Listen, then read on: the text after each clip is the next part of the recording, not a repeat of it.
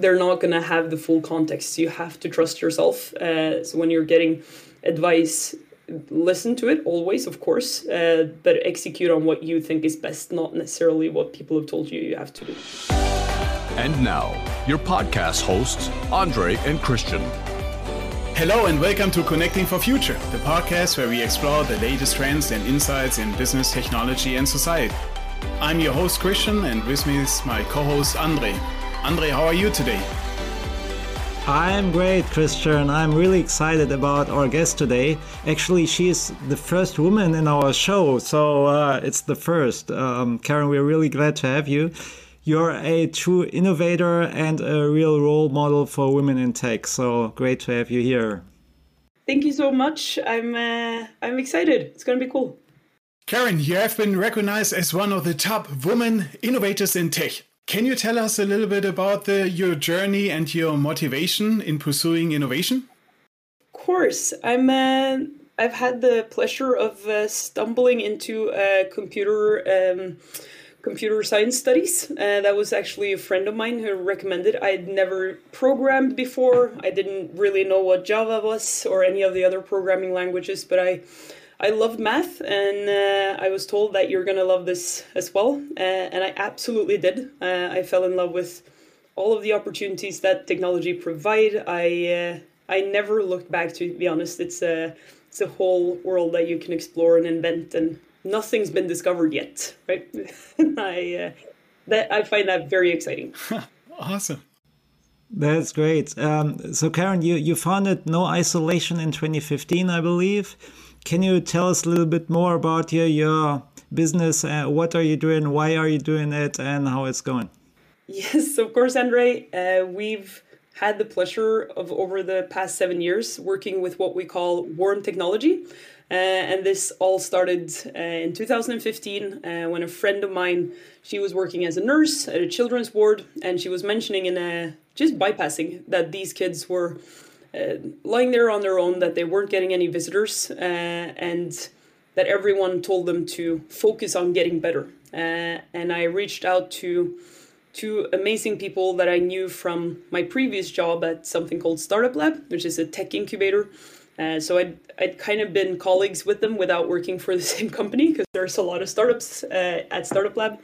Uh, and I reached out to Marius and Mathias and told them about these kids and said, hey, we between the three of us, we can build something to make that their lives slightly easier. Uh, and we didn't know what we were going to end up building, uh, but we all three of us agreed that if if technology can be cold, it can also be warm. It's uh, it's simply a tool that you design uh, and create to do the task you have at hand, right? Uh, and we started doing research into these kids, found that social isolation is a is not only a problem for this demographic, but it's it's very broad. Uh, so we named the company No Isolation, still not knowing what products we were going to build. uh, ended up uh, for the kids building a telepresence robot called AV1 uh, that lets them go to school uh, through the robot, and then uh, later we we made a computer, the world's simplest computer, I would even venture to say, uh, for the otherwise analog. So if you have a dementia diagnosis or, or anything stopping you from using normal technology, we've built a computer for you.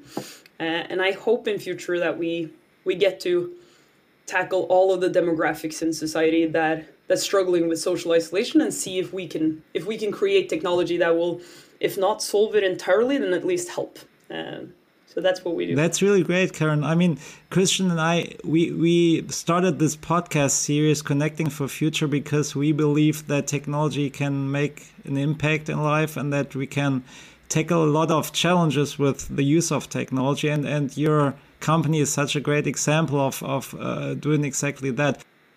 So, so in the beginning you didn't have uh, an aim to make money is that correct it was really the purpose of helping yeah, uh, so we've uh, we are a for-profit company, and I I think it's quite important for me to prove that the people out there trying to do good should and can also be the people making uh, making the most money.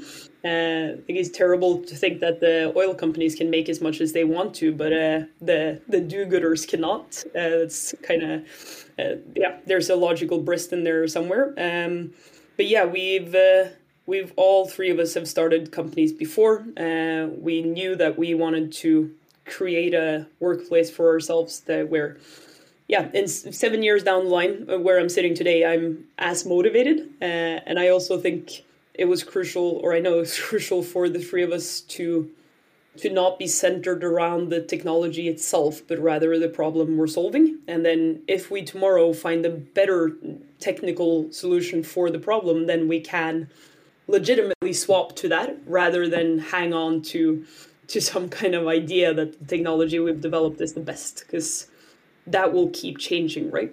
Uh, and it's really fascinating, right? So I still remember, Karen, at the last CeBIT, right? There was also you guys with no isolation together with Vodafone. And this is such a great solution, right? So ever since I was always pushing, saying, hey, look, we have to speak to Karen. And it's truly amazing what you guys do. And I can also believe it's also not easy, right? So if you think about schools getting no isolation into a school, everybody's very protective, right? Saying, ah, showing the kids with cameras and the sound. How did you guys work this out? Does it work across Europe? Do you got like some barriers still? Yeah, no, it's uh, it's been a long journey. Uh, we've learned a lot over the past seven years. So we're with the with the robot, we're scaling much faster now than we've been able to the previous years because um, we we have to take every privacy security issue and like we have to take it much more seriously than any normal startup. Uh, we are obviously placing cameras in classrooms where uh, we often have our user operating the robot from a hospital screen uh, or scenery, and that means you're you're stepping into every minefield that you can possibly imagine, and you're gonna you you need to be on your toes and do do everything right. Um, but it's been uh, the most exciting part has actually been to start scaling in Germany. We started that journey two years ago.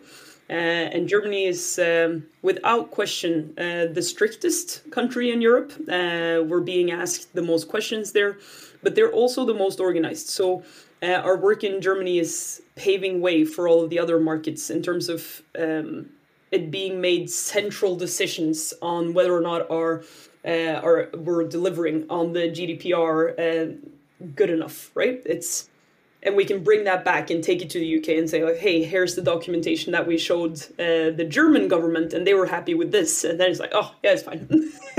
so uh, I'm I'm pinpointing it a bit, uh, but it's still it, has been a long uh, long journey. I think on those questions we're good now, but on you have to do all of this information to all of these stakeholders in the right order. And and we've quite often experienced that teachers if they see the robot for the first time uh, on instagram they think it's uh, something american something cool something the kids want do do do do do and not a not a serious tool to bring these kids back into school. Like how can we use this to reintegrate them?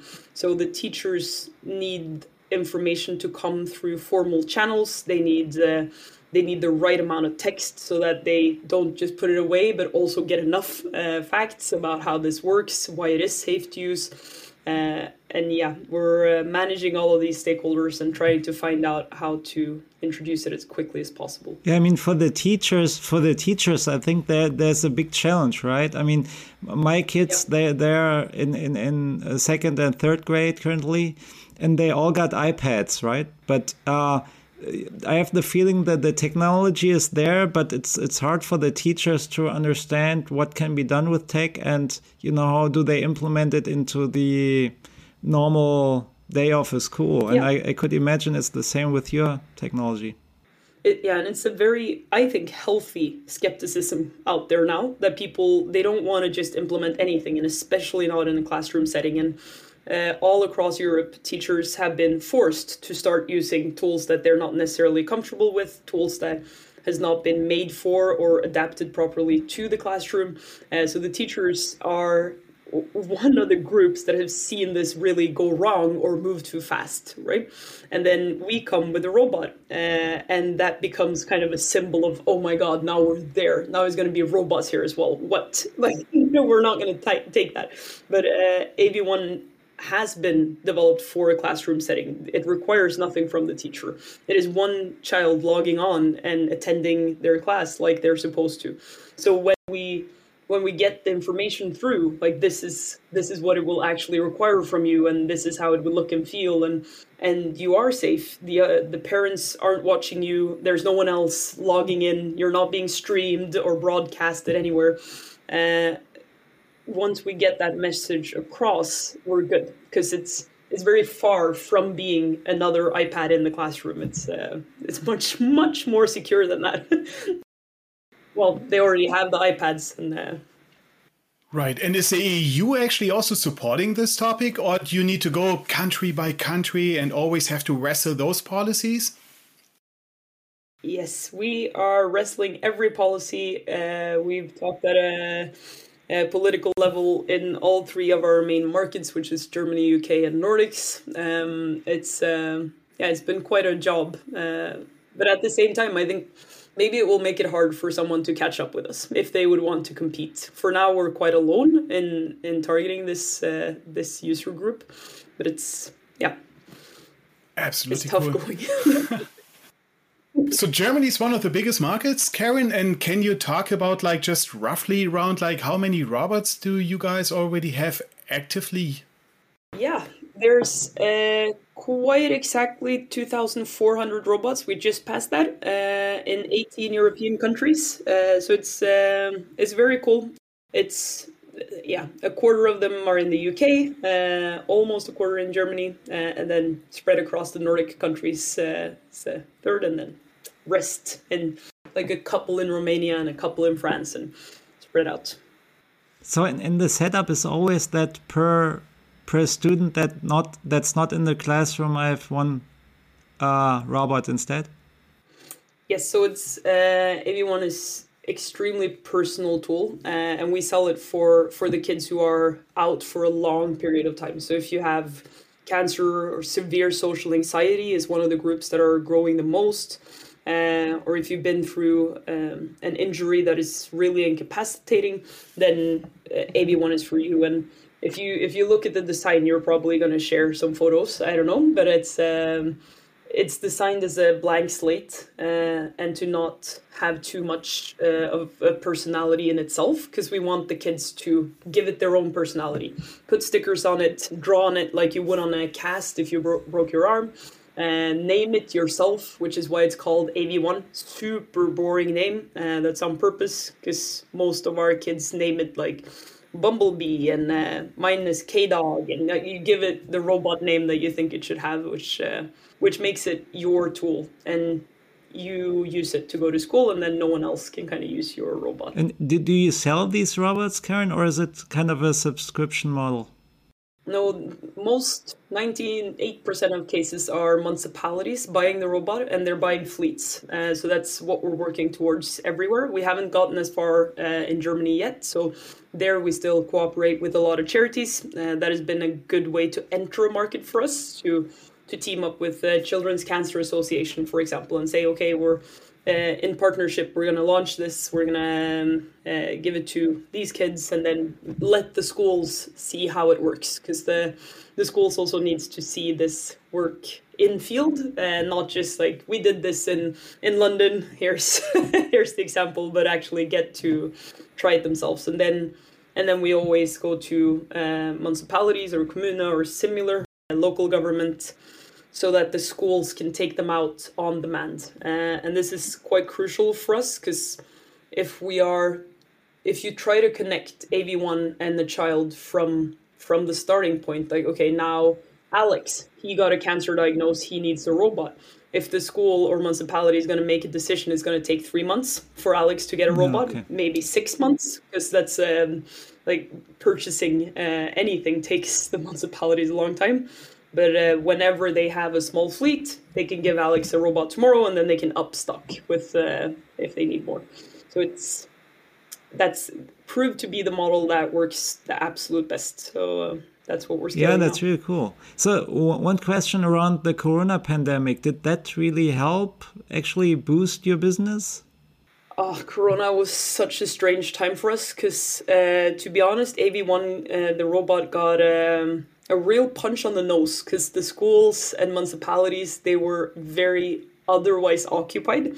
So all of the dialogues that we had, they so kind the of priorities shifted away from your business. Okay, yeah, yeah, from helping the few kids who couldn't go to school to kind of set up something that worked for everyone.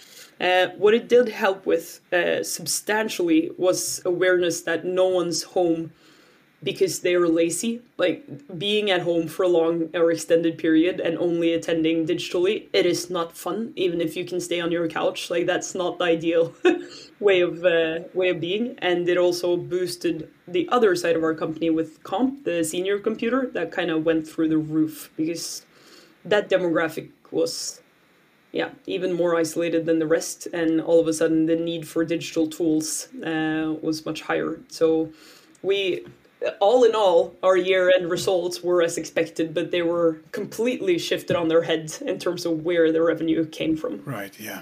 That's interesting. And Karen, like when new startups want to change something in tech, do you have like advice for uh, startups what they can do in order to make some impact in technology? Oh, I think that's it's a very good question. I my my number one advice regardless of of what kind of impact you want to make is is to find a problem that you that you yourself find motivating uh, and that you want to solve and see solved.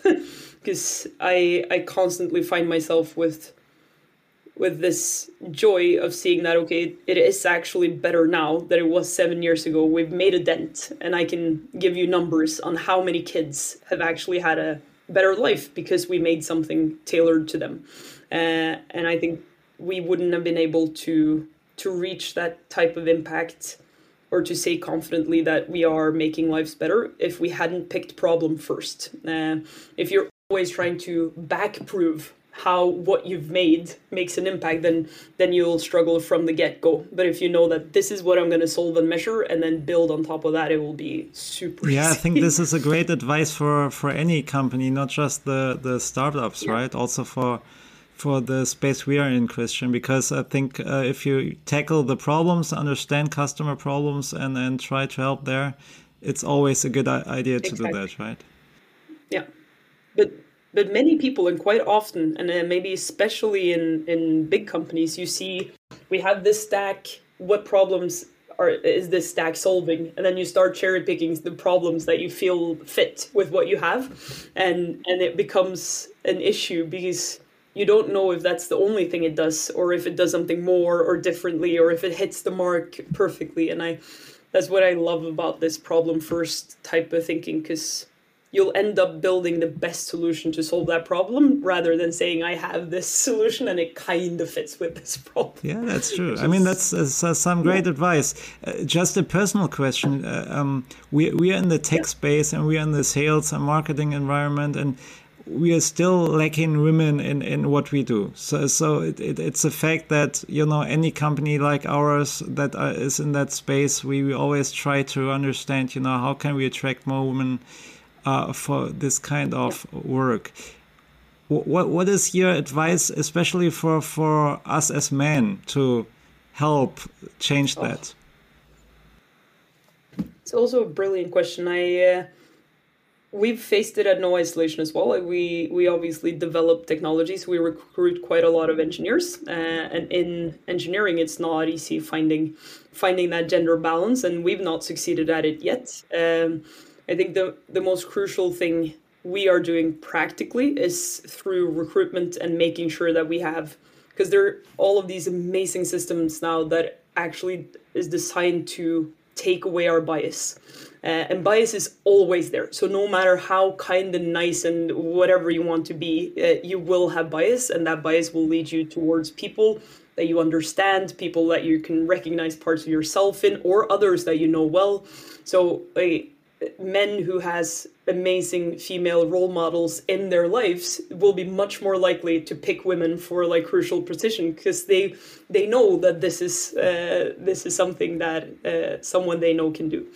Uh, but I think these new new tools for eliminating bias through recruitment is just so crucial. And then I think a lot of big companies like Vodafone, you're doing a good job of of lifting a few women up and like showing them off. And that's not necessarily always comfortable for the woman being picked up and shown off, but it's like I, I I also recognize the importance of of showing that it can be done. Uh, and in in STEM, I've had a, a lot of um, a lot of chats with the people recruiting to STEM subjects uh, in the university uh, in Oslo, and there it's also about creating this environment where women stay because uh, that's maybe the greatest um, issue the universities are having that when you see uh, the application rates for for uh, computer science it's kind of equal. Like it's it's 40 60 uh, or better uh, but then the women drop out. Uh, and that's devastating right? And that means they they actually have to make it better at campus make it better during the courses. Like who has designed these courses? How are they going through it? Is it are there mistakes that have been made in here? And there always has. Like a lot of the subjects i was taking assumed that you had been doing a lot of gaming. Now, I have been gaming a bit, so that's fine for me. Uh, but if you look at it uh, like from from a bigger perspective, more guys have been gamers growing up than girls. And if the course is designed to assume that you know World of Warcraft, then then you're kind of forcing the demographic who doesn't know about that out. And and those type of tiny things is just is crucial. Yeah, interesting. And in regards to the um, University of Oslo, Karen. um, Look at just look at you personally, right? You're always full of energy. You are smiling. Would this is this also because of I've never been to Oslo or Norway, which I still have to do, but Norway is also yeah. constantly ranked as one of the happiest places on earth. How does this translate into the tech industry? Oh, a difficult question to answer. I've uh, I've always been surprised that we are one of the happiest countries on earth because you, whenever I go anywhere else, I feel like people are so much I um, yeah, the thing that is definitely correlated between the happiness scores and how we can develop technology in the industry here is that there's an amazing security like the the security that you have as an individual is quite extreme in Norway. So I know that if my startup flops uh, tomorrow I won't have to move back to my mom's place. Like the government will take care of me uh, not at the same level as having a job but but solidly. And I think for average happiness of course it matters to know that you're you're safe. You're you're not going to live on the streets. That that's a huge relief for most of us. Uh, and for for the tech industry as well it means that you can take more risk. You can you can think differently. You can recruit differently because others can take more risk as well. Uh, so i that's the only thing that i can think of that's very like binding them together and also not just young people but also older people are struggling with isolation right? So um, many young people are feeling disconnected especially with the rise of social media. How can we address this issue and help young people build meaningful connections? Oh my uh, i know i've been complimenting your question so far but this is my absolute favorite. Um, so everything that has to do with loneliness is perception based. Uh, you yourself uh, feel lonely, and that is true. Uh, it has nothing to do with how many people are around you. You can be lonely in a workplace uh, and have a fantastic social life outside, or vice versa. You can be married and still be very lonely. so perception is reality, um, is what you're saying, right? Perception is reality, and that makes it hard to do something about systematically, right? Because uh, what social media has done, which is terrible, is to raise people's uh, expectation levels. So a 19 year old 20 years ago might not think that I'm supposed to do something every Saturday night. But now you're seeing that everyone else is doing something Saturday night, or everyone else, because you're obviously not seeing everyone, you're seeing a few, the few people who have posted something. But we've raised we've raised expectation levels uh, which is horrendous because our own expectation levels is what sets our perception of being lonely or not. And the best example of this is that you can look at two meals uh, breakfast on Tuesday morning or dinner on a Friday night. Uh, and eating the Friday night dinner on your own might be experienced as, as quite sad. Uh, but Tuesday morning, you don't care. You're going to eat it alone, doesn't matter.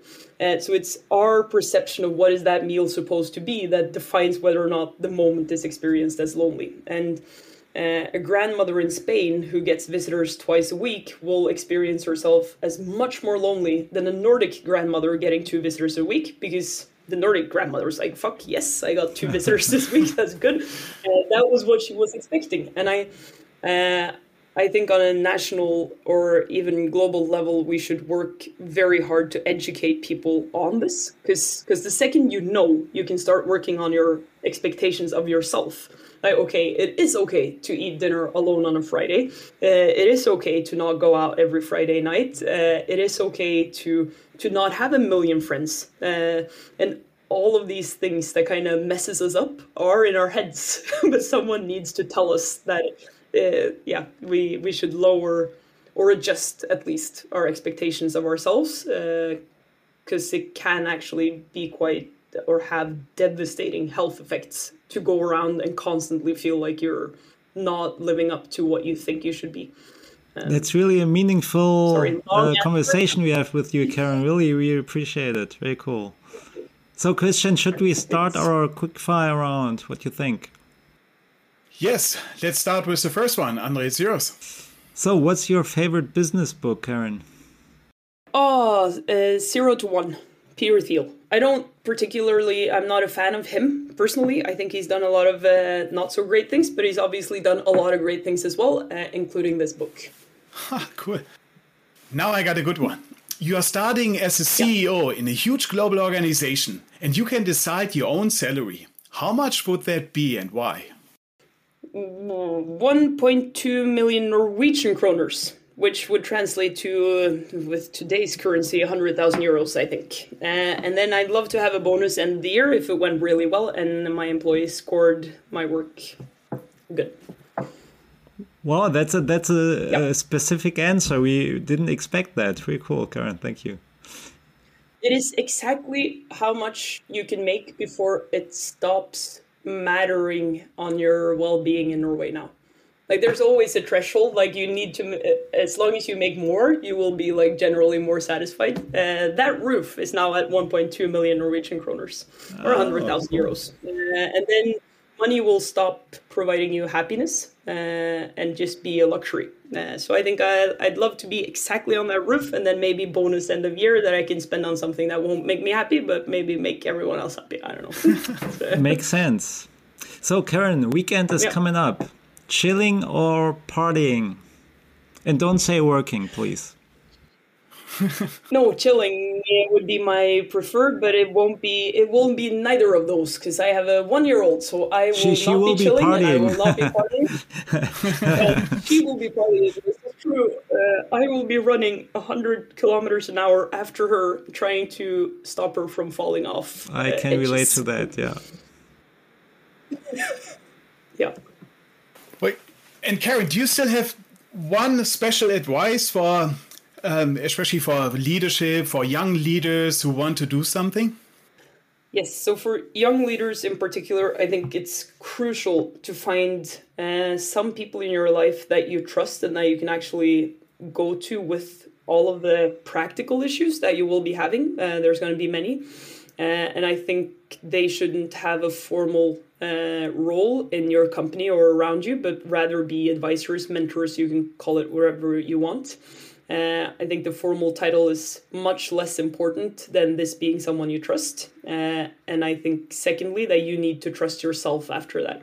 Because there's way too many young leaders, and I've seen this with myself, I've seen this in Startup Lab, that listens too much and executes too much based on other people's advice. Uh, but if you are leading a company or project or team, you are the only one who really knows all of the details. So no matter how much board members you have or uh, investors or yeah, well-meaning advisors, they're not going to have the full context. You have to trust yourself. Uh, so when you're getting advice, listen to it always, of course, uh, but execute on what you think is best, not necessarily what people have told you you have to do. Well, Karen, it's been great having you on the show today. Before we wrap up, you built such a great business, right? And if anybody wants to know more about No Isolation, go on the website on No Isolation. And also, if any organization wants to spend some money, right? So I still remember if you are like organized in Lions Club and you still have some leftovers, look at No Isolation, spend some money, and do something good. Yes, agreed. Thank you so much for having me, Andre and Christian. It was uh, yeah, it was such a pleasure. Thank you, Karen. Thank you to our listeners for tuning in to Connecting for Future. We'll be back next shortly with more insights into the world of technology. Please hit the follow button to stay ahead for future episodes. All the best and take care. Your podcast host, Andre and Christian.